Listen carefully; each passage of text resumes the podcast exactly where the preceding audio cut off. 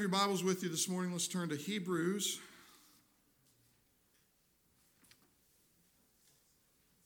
Chapter 12, Hebrews chapter 12. If you still open to 1 Timothy, you're just a few books towards the back of the Bible. If you go to Peter, you've gone too far. James and Peter come after Hebrews. And we're going to look at chapter 12, just the first two verses. Chapter 12 of the book of Hebrews, verses 1 and 2. And I named this sermon this morning Racing Ahead because that's kind of where we are. It's that time of year. Uh, the subheading is uh, uh, a New Year's Eve uh, resolution of weight loss. Isn't that what a lot of people do? I mean, I'm not up on this, but a lot of people say, I'm going to make a resolution to get in shape and lose weight. This is a different, admittedly, this is a different kind of weight that we're talking about here this morning, but I think you'll like how it fits together. I hope you do. Hebrews chapter 12, verses 1 and 2. Let's read the Word of God and then we'll get started. Therefore, since we are surrounded by so great a cloud of witnesses, let us also lay aside every weight and sin which clings so closely, and let us run with endurance the race that is set before us, looking to Jesus, the founder and perfecter of our faith, who for the joy that was set before him, endured the cross, despising the shame, is now at this very moment seated at the right hand of the throne of God. Amen. Let's go to the Lord in prayer. Our gracious Heavenly Father, as we come together this morning, uh, Father, I bid uh, the work of the Holy Spirit amongst us this morning. We have seen the blessing of the baptisms of Jeff and Julia. And we see all around us your working, Father. Give us grace to know these things, not only to know them intellectually, but to know them in the very fabric of our being. And Father, I would just pray that you would save people this morning, that not only would the lost be found this morning, but those who are working towards uh, recapitulation of all things in Jesus Christ. Those of us who have long read your scriptures, we too are being saved and sanctified and set apart. So save us this morning and bring us together as your church to do your work in this, in this community for your glory. Father, go beyond my simple words this morning. Speak to the hearts of your people with the power of your Holy Spirit. In Jesus' name I pray. Amen. All right, I like this passage, and I like this passage a lot. So I I think that the, the major theme here is about living a life pleasing to God. Uh, let me just ask you guys, I, I don't want to take this for granted, but how many here want to live a, live a life that pleases God? Oh, come on. Huh? Amen? Right? Yeah. We want to live, especially as those who profess Christ. Um, we, we even see lost people understanding this. They, they do moral things because they have a moral compass uh, that's written on their hearts and minds. And they know, like if you say in any philosophy class, is Hitler bad? Everybody agrees that Hitler's bad. So we even see it among the lost. But what we're doing by saying that and understanding these things, and what I want to speak about this morning, is living a life pleasing to God. And do you know what that takes? We're going to answer that question right now. Does anyone know what that takes? Well, Hebrews gives us that truth right here. If you just turn back one chapter to chapter 11 and read with me verse 6. Hebrews chapter 11, verse 6. And without faith, it says in verse 6, it's impossible to please him. For whoever would draw near to God must believe that he exists, and not only that he exists, that's just part of the battle but that he rewards, do you see that? Those who seek him. Not only that he exists, but that through faith we can see that we can know that God exists, believe that God exists, and that he will reward us for seeking him.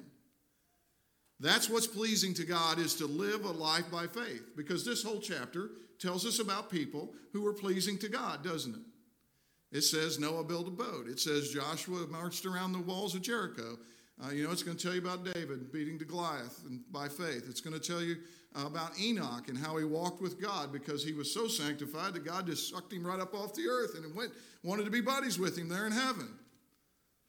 That's what's coming for us, by the way. is that God's changing us in such a way through faith. He's sanctifying us and setting us apart that we can glorify Him through our faith and the works that we do because of it. All right? You see it?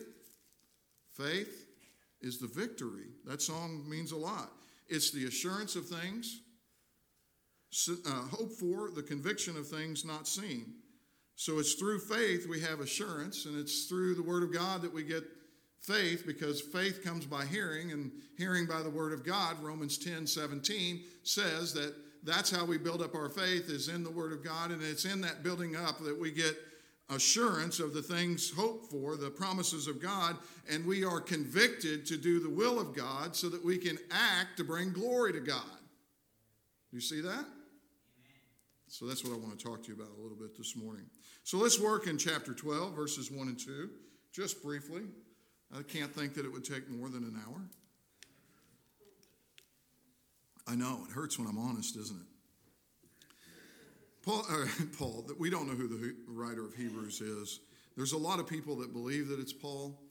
Um, I don't think that it's Paul because the, when you know it in the Greek, it's quite a bit different than Paul's Greek. But whoever the Hebrew writer is, he doesn't reveal himself, gives us such great treasures here. He writes, Therefore, since we are surrounded by so great a cloud of witnesses.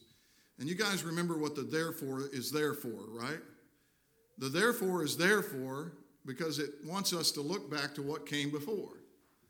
He's saying, I said all of chapter, it starts uh, chapter 10, verse 19, and goes clear up to this portion of scripture here in chapter 12. Now, we're not going to be able to cover all that today, but when he says, therefore, or for that reason, because of what I've just told you, therefore, since we are surrounded by so great a cloud of witnesses, we can lay aside every weight and sin which so easily besets us. And the truth is found and who those witnesses are. We can know what the writer is talking about because of the word witness. Does anyone know what the word witness is in the Greek?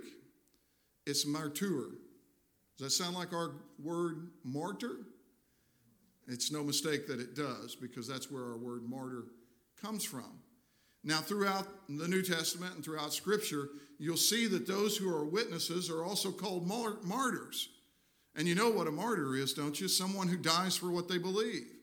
So, whenever you're called a witness in the Bible, you've made a testimony of faith that pleases God in such a way that He calls you a martyr, that you've lived your life in such a way.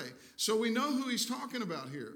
He's talking about those ones. If you just turn over here with me to chapter 11, let's just look at some of them. Verse 3 By faith, we understand that the universe was created.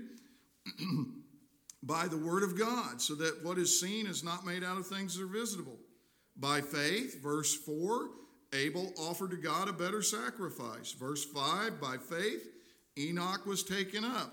Verse 7, by faith, Noah being warned by concerning and understanding what God was telling him and the destruction of the world, he spent 100 years building a boat. By faith, Moses led the people. By faith, Abraham left his homeland. By faith, David slayed the Goliath. By faith, Joshua marched around Jericho until the wheels fell off. By faith, Rahab, she befriended the spies, and her whole family was saved. Now, beloved, there's one thing I want you to notice very quickly here is that all these exemplars in faith weren't doing things that were hidden and in the secret. These are big acts. So it leads you to understand that the greater our assurance, the greater our conviction, the greater our actions that glorify God. Do you get that? Turn over with me to back to chapter 11 and look at verse 1 just momentarily because this is going to be the basis or the jumping point here. Chapter 11, verse 1. Faith is the assurance, circle that word, of things that are hoped for.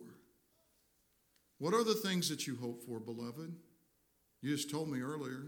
One of them is to please God, isn't it? One of them is to live a life of faith because that's pleasing to God. Right? One of them is to see yourself sanctified to the point, maybe you get so sanctified that you're like Enoch, that God just takes you because he wants to spend more time with you. Is that beautiful? That's going to fit later, by the way. I'm saying that, and I'm giving you no reference point, but that's what happened. He walked with God, and then he was no more because God wanted him and he took him. I want you to be encouraged that this is a process for me and you today. God is still working through his saints today, just like he is in this chapter. We can literally change not only our own lives, but other people's lives by witnessing the gospel. And by the amount we believe in what God has said, we will be convicted to do the will of God, and we will act in such a way that brings glory to God. I said this last week and I fumbled over it a bit, but I want to tell you again this week and backfill some of the things is that God did not create us to sit on our hands, beloved. We're to go out into this world and to literally change it. Noah changed the world. Do you understand that if Noah would have said, Oh my goodness, build a boat, all these people are going to make fun of me, Lord? He saved the world through eight people. God does that through his people. He'll do that through you. And if we if if a people live in a world that needs to be saved today, we are that people, beloved. You are that people. You are that people. So faith is the assurance of things hoped for, assurance that leads to the conviction of things not seen. Because you can hope for a lot of things, but putting feet to your hope is a much different thing, isn't it? Are you convicted enough to live for the things you hope for? Are you? And then the third one, it's not there in verse 1, but all the rest of the chapter 11, is the actions you take in your life of faith that glorify God.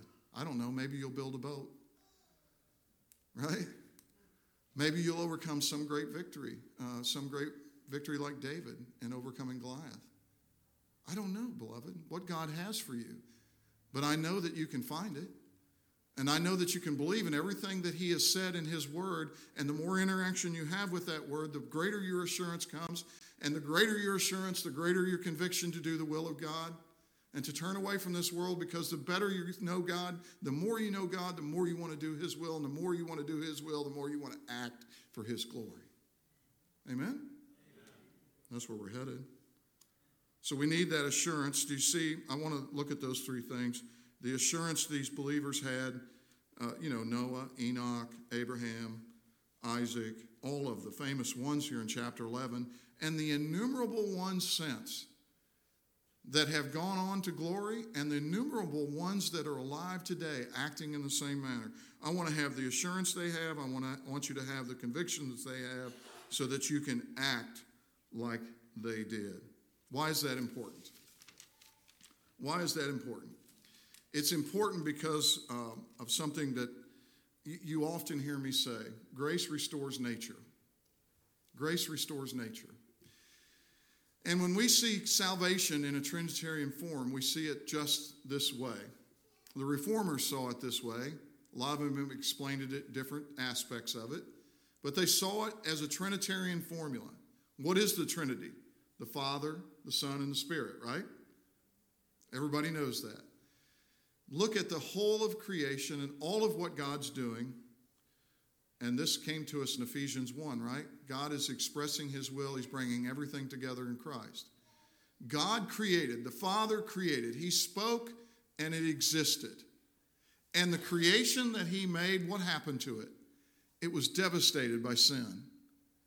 But what happened was not devastating to the Father, for the Father knew that we had sinned because he had planned to send the Son to save the creation that he had created. And in saving the creation that he had created with the blood of his Son, he then sends into each one of his saints the Holy Spirit. And the Holy the Son saves, and the Holy Spirit recreates. And it's in that recreation that you're being made new. Okay? There's two parts of salvation. You're instantly saved. That is, if you're saved and your heart's regenerated and you confess Christ, if you died on the way home from this place, you would go to heaven to be with God. But you are also being saved. And that is that the Holy Spirit is working on you to renew you in this place. It's called sanctification.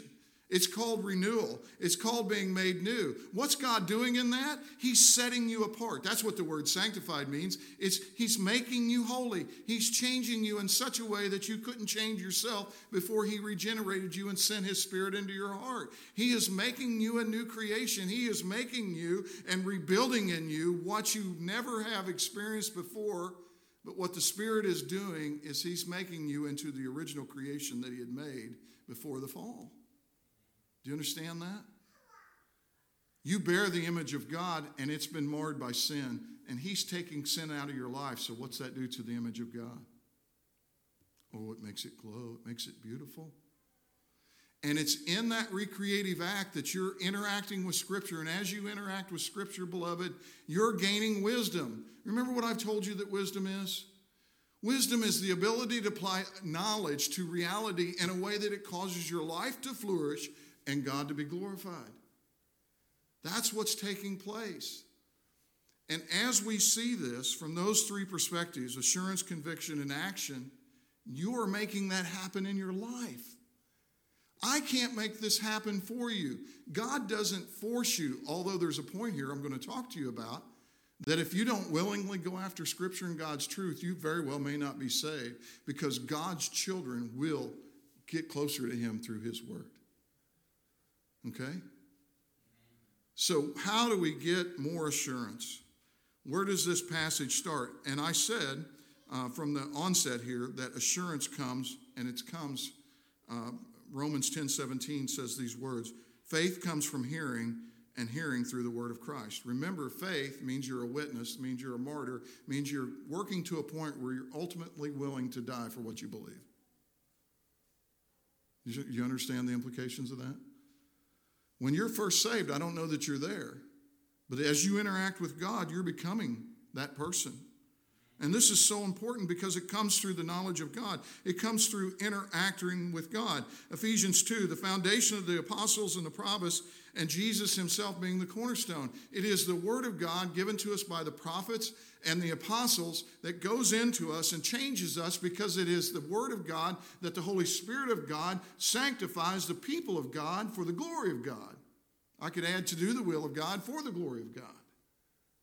Because as you interact with God's Word, both the written Word and the living Word, Jesus Christ, you're becoming more of what He wants you to be. He can set you further and further apart. You're becoming more of a testimony, more of a witness, more of a martyr. And that faith pleases God. And you know what happens when you please God? You know what happens when you yield to His will? Do you know what happens when you become obedient? You know what happens when you read scripture and you say, This is what God wants? You know what it does? It builds assurance in your life. And as that assurance rises, the conviction to do the will of God rises. And that conviction to do the will of God makes your life better, beloved. It takes sin out of your life in such a way that you can begin to live a life that is flourishing. Even Job would tell you, he praised God even through the difficult things he was going through. He was brought joy by these things. Listen to me the things of faith that you do based on the assurance that you have and the conviction from that assurance, in other words, the actions you take as they glorify God, they will bring you great joy. Do you understand that? In fact, that's where your greatest joy will be found. Everybody wants joy in their life, and they're looking, you know, at things. They're buying things, they're doing things. But it's right here. It's in this book, beloved. It's in this book. And it's the central part of this book tells us who God is. And it's in knowing who God is that we get assurance of the things we hope for. And the greater our assurance, the greater our knowledge of conviction that those things are true. And the greater we believe they're true, the more actions of faith that we will take to glorify God. He says, In these last days, God has sent his Son. He's spoken to us through the prophets and through the apostles, but in this last days, he has sent his Son, who is the image of the living God, right? Jesus is, is the, uh, in, we have the inscripturated word and we have the living word. None of these New Testament folks that we read about in chapter 11, none of them were alive and got the testimony of Jesus Christ. You understand that? When Noah said, I'm going to build a boat, he'd never seen the cross. When Joshua said, Yeah, Lord, I'll go march around and we'll sack Jericho, he'd never seen the cross. He only believed in the promise of it. Beloved, we have the cross.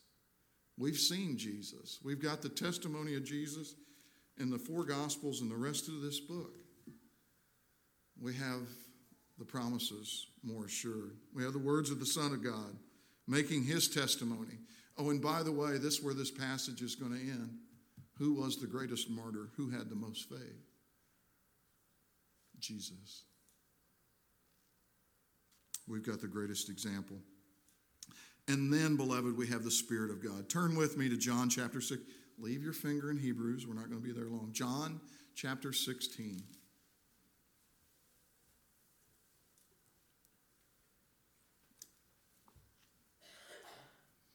John chapter 16. So from Hebrews, we have the assurance, conviction, and action. We have the assurance because it's built on the Word of God.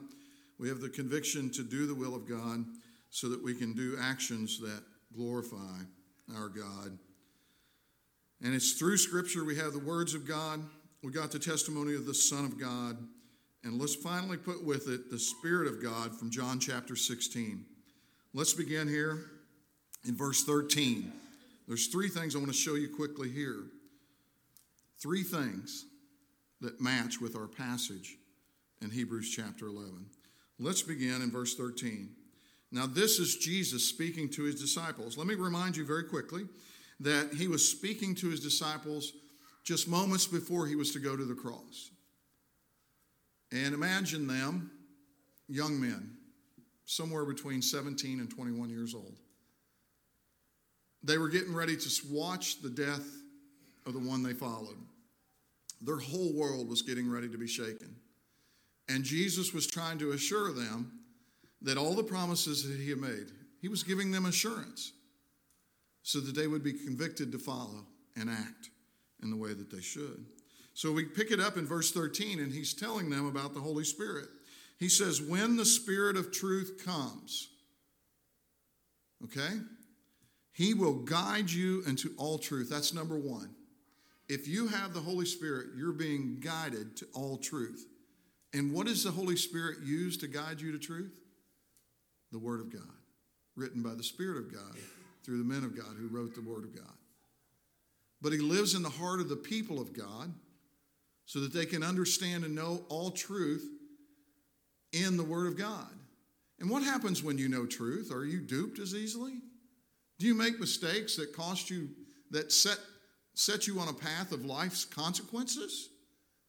You're a lot less likely to do that when you have the wisdom of God implanted in your heart through the Spirit of God. So the Holy Spirit guides you into all truth. Why? For he will not speak. And notice also here it says the Holy Spirit is a he. The Holy Spirit is the third living person of the Trinity. He will speak, He will guide. This is Jesus telling us about the Holy Spirit and the Holy Spirit's ministry in our lives. He will do this, right? He will guide you to all, into all truth, for he will not speak on his own authority, but whatever he hears, he will speak. And he will declare to you the things that are to come. Did you catch that? He lies, guides you to all truth, and He leads you to the things that are to come. What's going to come? Back to Hebrews 11 1, those same promises. Those are the things hoped for. The Holy Spirit builds a testimony in us testimony, witness, martyr, remember that, faith. The Holy Spirit builds in us through the Word of God the assurance and then the conviction that these things are true and then begins to lead us in the actions that glorify the Father. He leads us to everything that's true, and He tells us about things that are to come. Listen to me. The Holy Spirit's revealing things to you through the Word of God, that people will call you in this place a fool for. Think about this. Let me bring it back to a good illustration so you'll get this. I'll give you two. One of them was Noah. Noah, you're a fool, man. A boat? It's never rained. What are you thinking? A hundred years? Really? You and your sons are going to build that boat for a hundred years and you're going to save the world? Look at Noah. Right. But Noah understood that things were to come. And it wasn't this ethereal thinking that he had. He didn't go, oh, well, the world might end, but that's 100 years from now. He understood it in a way, beloved, that he act for the glory of God. You have that same Holy Spirit. He leads you exactly the same. Beloved, be encouraged this morning because you can build a boat too. Even if it's just loving your life or wife well. Even if it's just raising your kids in the nurture and the admonition of the Lord, the Lord is you. Do you think that Moses or that Noah was thinking at the time, oh, there's going to be a preacher in 2023 exclaiming the excellencies of my faith because I built a boat. Heck, no, he didn't know that. All he was doing was being obedient to what God called him to do. And if you do the same thing, one day when we have complete vision, you will look down and you will see how God used it for your flourishing and his glory. I don't know who doesn't want that. You, I'd like to talk to you, but you're in the wrong place today if that's not what you're after. Because there's nothing in the end that's going to matter. Did you ever start watching some TikTok videos and look, and 45 minutes goes by? Beloved, we so mishandle the Word of God sometimes. It's there and everything's in it. You ever done that on Facebook? Come on, am I the only sinner in this building? Huh? I look at that and I go, how could that happen? It, it was four o'clock, now it's five o'clock. Mine's my problem's Twitter. I'll just fess up in my testimony here, but I could have spent it in the time of the Word of God. Um, so the Holy Spirit gives us to all truth. He guides us to all truth. He does not speak on his own authority. He tells us what's to come so that we can act. And do you see there? And he will declare you the things that are come. Verse 14. He will glorify me, for he will take what is mine and declare it to you. We get the things of Christ through the ministry of the Holy Spirit. You know, if you want to read some more this afternoon about this, go to 1 Corinthians 2. Okay? Verse 15, and that the Father has all that, and all that the Father has is mine. Therefore, I said that he will take what is mine and declare it to you. And in his declaration to you, lead you in ways that you can act to do what? It says it there in those two verses at the end glorify the Son and glorify the Father. Glorify the Son and glorify the Father. And this comes, beloved, through your work and your interaction with Scripture. It is you running your race. Back to Hebrews chapter 12. And if I don't bring this to a close, we'll be here forever. Assurance, conviction, action. Again, uh, this is what running your race is. Therefore, since we are surrounded by so great a cloud of witnesses, let us also lay aside every weight and sin. That great cloud of witnesses we've been talking about. The faith that they had, we've been talking about. How we acquire that faith through the interaction of the Word of God so that we can have that assurance and we can act in a way that glorifies and pleases God, we've been talking about. But he adds a couple things to this here that are just doggone practical that we need to think about it. He says, Let us also. And in saying that, he's connecting us, the church of today, with these beloved exemplars of the faith from yesteryear. Let us also. In other words, they also laid aside every weight and sin which clings to them and kept them from running their race. He's saying, Let us be like them. Let us also push away every weight and sin that so easily besets us. Now, what is this word weight? This is your this is your New Year's Eve weight loss resolution. This word weight is anything that stands in the way of you glorifying God, get rid of. Encumbrance. Any encumbrance that's between you and glorifying God, Get rid of it. Tear it down. Throw it out. Get rid of everything that is in the way of you acting on the convictions founded in the assurance you have through the Word of God, through the Son of God, and the Holy Spirit of God. Get it out of your way. Throw it out. It won't bring glory to God. Tear it down. Bury it. You know why? Because it's almost always something in the way is called an idol in the Bible and idols are sins. That's why he puts these two words together. Those weights that we need to get out of the way are sin. Throw it out, tear it down, but it's robbing you of your blessed joy in serving God and knowing God greater. Let us also, he says, let us lay aside every weight, every barrier, every impediment, every encumbrance, anything that's a barrier or an impediment to you Get rid of it, tear it down, bury it, make it go away because whatever it is is keeping you from acting on your convictions. Born out of assurance, founded on the promises of God, is keeping you from joy. just one quick illustration. When we were leading up to the Christmas program with the children, I, I thought we were crazy. I, I'm just going to go ahead right here and blame Heather. but but but it's it's going to be in a way that makes you love her more. I promise. Because I think it was her idea to use the school children. I thought, my goodness, how are you going to do that? You got these 10 rugged kids that, ragged, I mean, ragged kids. They're, they run everywhere. They're, they're, they're, they're, not that disciplined. How are you going to put them in front of everybody and expect anything good to come from it?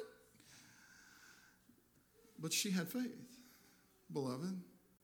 She was assured that if she worked hard enough, that God would be glorified in it. And then Brother Hector's not here one day, but finally he made it to the dress rehearsal the Monday of the play. Do you remember what happened? Oh, we all gushed over this. I hope you do too.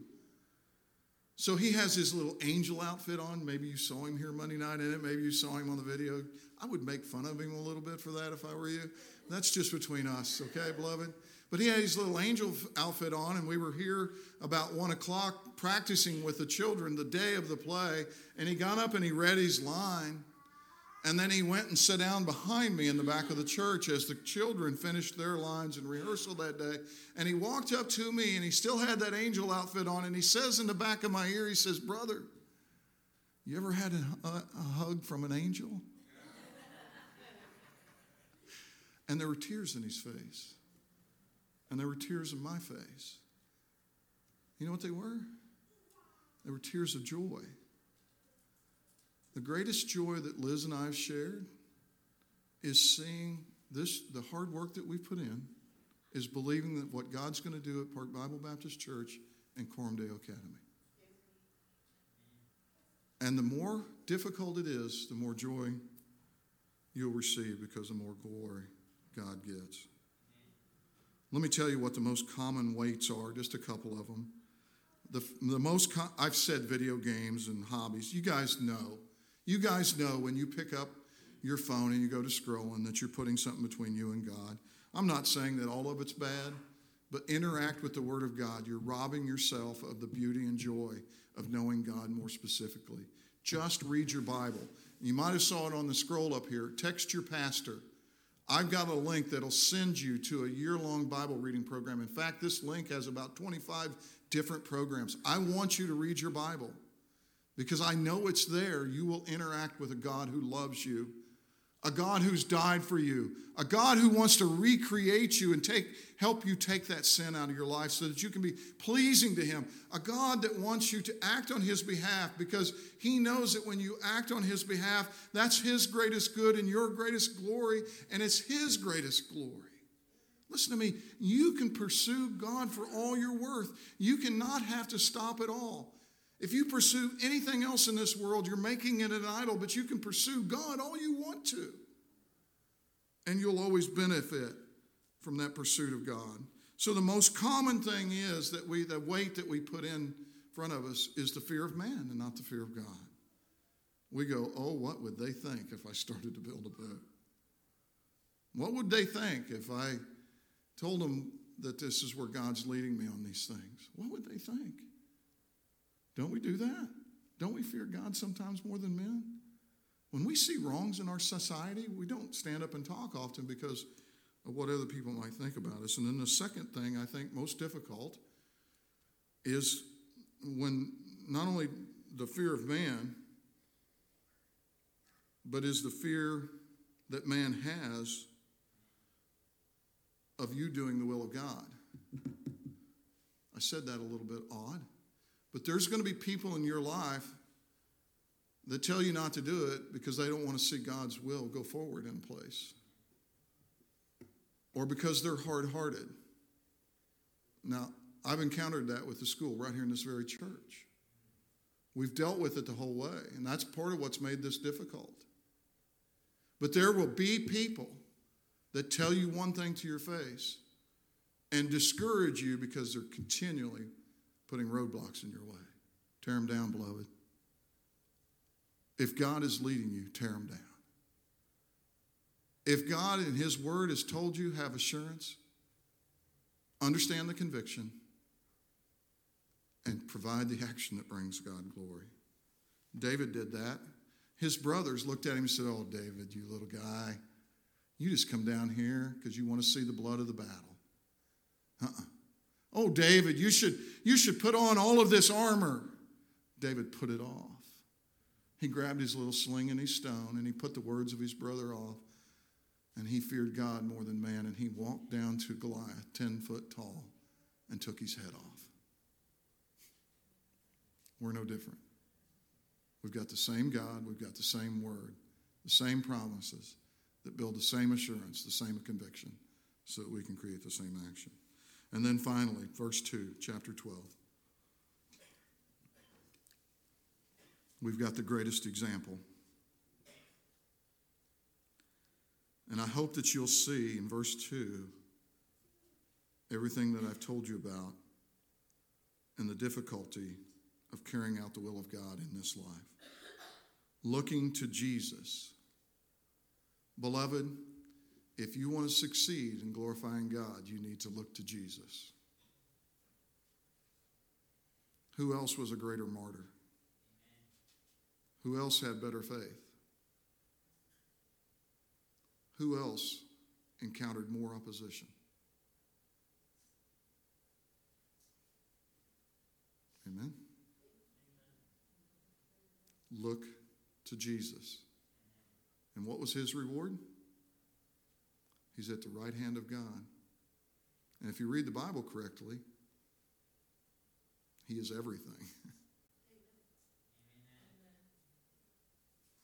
Look to Jesus, beloved. Look at this passage. Looking to Jesus, he is the founder and perfecter of our faith. In other words, he is the one that has won the victory so that we just have to believe. Now, I'm not saying that you won't be persecuted. I know what it's like to stand outside of an abortion clinic. In fact, even in that persecution, I found great joy. And what does it say here? Looking to Jesus, the founder and perfecter of our faith. He's the one that's gone before us. He's the one that created the path, right? It's His blood that makes this all possible. If we'll turn from our sins, if we'll trust God, if we'll place our faith there and repent and turn to Christ, He will perfect that faith in you. He will send you His Holy Spirit to lead you to all truth, to guide you to things you don't yet know, so that you can glorify God and be saved, beloved. Amen. He is the perfecter of our faith, who for the what? The joy set before Him. You want great joy in your life, live like Jesus, who for the joy set before Him endured the cross.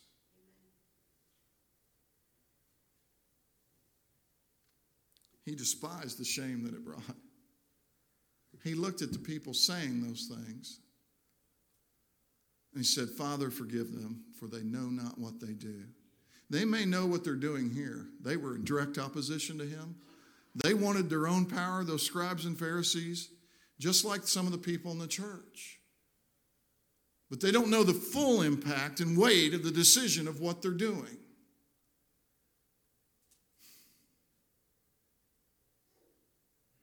Because if you're led by God, it's not you they're against, it's God they're against. Jesus understood that. Look to him when you're in that same situation, who for the joy that was set before him endured the cross, despising the shame, and is now seated at the right hand of the throne of God. Beloved, as we come into this new year, we come with a plethora, a plethora of needs in this community. It is my belief that as the school grows and as the church grows, that the knowledge of God in Pennsville, New Jersey will grow. And nothing bad is going to come from that. Now, that's my belief. I can't do it by myself.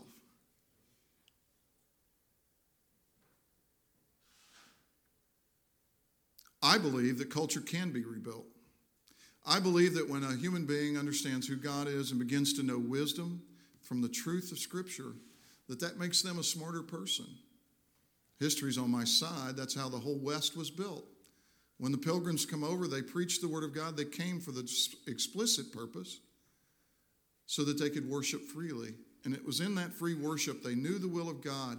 And it was in knowing the will of God in Scripture and preaching the will of God to all who would listen that they had the assurance of what God was doing, the conviction to go ahead and move themselves into action that glorified God. And beloved, we're the benefactors of that. We live in a society today, though it's very difficult, it's going the opposite direction as the Word of God is taking out of things. I believe our church can change that. I believe the people sitting here can change that. I believe that's why I came from Missouri. I believe that's why the Lord gave us that building back. I believe that's why the people that are assembled here today are the people who God want here today. Amen.